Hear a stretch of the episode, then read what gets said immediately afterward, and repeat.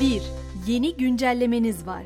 Ki o da günün son podiyle akşam güncellenmesi. Gündemden geri kaldım diye düşünen herkes hadi buyurun anlatıyorum. WhatsApp ve çatı şirketi Meta yani eski adıyla Facebook veri paylaşma zorunluluğu soruşturması kapsamında bugün Rekabet Kurulu'nda sözlü savunma yaptı. Rekabet Kurulu WhatsApp'ın veri paylaşma zorunluluğu kararını durdurmuştu. Şirket yetkilileri 2016 yılında başladığı tespit edilen veri paylaşımının amacının daha fazla netlik ve şeffaflık sağlamak olduğunu savundu. Meclise dönelim. Yeni yasama yılında günübirlik kiralık evler için bir yasa tasarısı hazırlanıyor. Turizm sektörüne ilişkin olarak yapılacak yenilikler kapsamında mercek altına alınacak olan günübirlik evlerde vergi denetimlerinin ve konuya ilişkin cezaların artması bekleniyor. Şimdi peş peşe yine felaket telalı gibi olmak istemiyorum ama peş peşe zam haberi vereceğim ne yazık ki. İlki çiğ süte gelecek olan zam. Ulusal Süt Konseyi çiğ inek sütü tavsiye satış fiyatını 7,5 liradan 8,5 liraya yükseltti. Yeni fiyatlar cuma gününden itibaren geçerli olacak. Ayrıca çiğ süt destekleme primiyle üreticinin eline 9 lira geçecek. Bir diğer zam haberi ise mobil tarifelere gelen zam, mobil şebekelerden yapılan yurt içi aramalarda azami ücret 1 lira 55 kuruşa yükseldi. Böylece son bir yıl içinde yurt içi arama tarifesine tam %77 zam gelmiş oldu. İstanbul Esenyurt Belediyesi'nin gönüllü geri dönüş projesi kapsamında 3 ayrı bölgeye 57 Suriyeli daha yolcu edildi. Sığınmacıların Türkiye'de hayat pahalılığı dolayısıyla ülkelerine dönme kararı aldıkları açıklandı. Çanakkale Ayvacık Küçükkuyu yoluyla Asos ve Troya tünelleri düzenlenen törenle hizmete alındı. Projeyle Balıkesir ve İzmir'e ulaşımı sağlayan Kuzey-Güney aksının en önemli kısımlarına yapılan tünel sayesinde 50 dakika süren yol 5 dakikaya düşürüldü. Bir zam haberini de oyunlarla ilgili vereceğim. Steam oyun platformu ülkemizde artan dolar kuru nedeniyle oyun fiyatlarını güncelledi. Lakin fiyatlar 90 kat kadar yükseldi.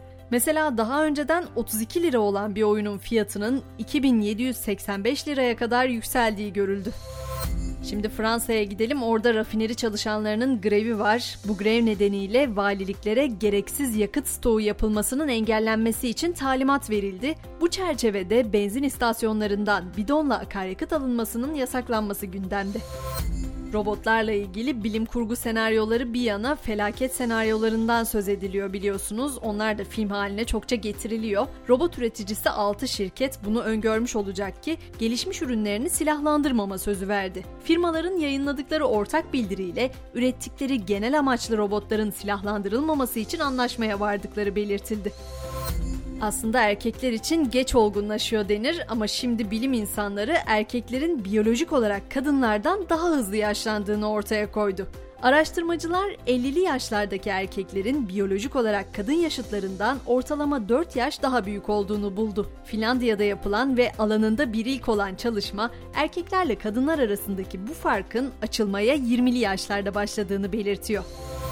Elektrikli araçlarda biliyorsunuz geleceğin teknolojisi olarak görülüyor. NASA mühendisleri tarafından da uluslararası uzay istasyonunda kullanılmak üzere geliştirilen bir teknik, elektrikli arabaların pillerini şarj etmek için gereken süreyi büyük ölçüde azaltmayı amaçlıyor. Elektrikli araçlar artık bu yöntemle 5 dakika içinde şarj edilebilecek. Uzaya da uğramadan etmeyelim. Fransa'daki Sorbonne Üniversitesi tarafından yapılan araştırmada yaklaşık 4 milyar yıl önce Mars'ın yer kabuğunun dünyanın oluşumunda olduğu gibi basit yaşam formları açısından zengin olabileceği ortaya konuldu. Bilim insanları bu bulguların kızıl gezegene ilişkin çalışmalara yeni bir soluk getirebileceğini söylüyor. Elbette spor severleri unutmayacağım. A Kadın Voleybol takımımız Dünya Şampiyonası çeyrek finalinde bugün Amerika Birleşik Devletleri ile karşılaşacak. Polonya'daki mücadele Türkiye saatiyle 18.30'da başlayacak. Potada ise Basketbol Şampiyonlar Ligi C grubunun ikinci haftasında temsilcimiz Galatasaray Nef, Polonya'nın Lejia Varşova takımıyla karşılaşacak. Bu maçın başlama saati de 19 olacak. Böylece günün son güncellenmesini de noktaladık. Yarın sabah tekrar görüşmek üzere. Güzel bir akşam geçirmenizi diliyorum. Hoşçakalın.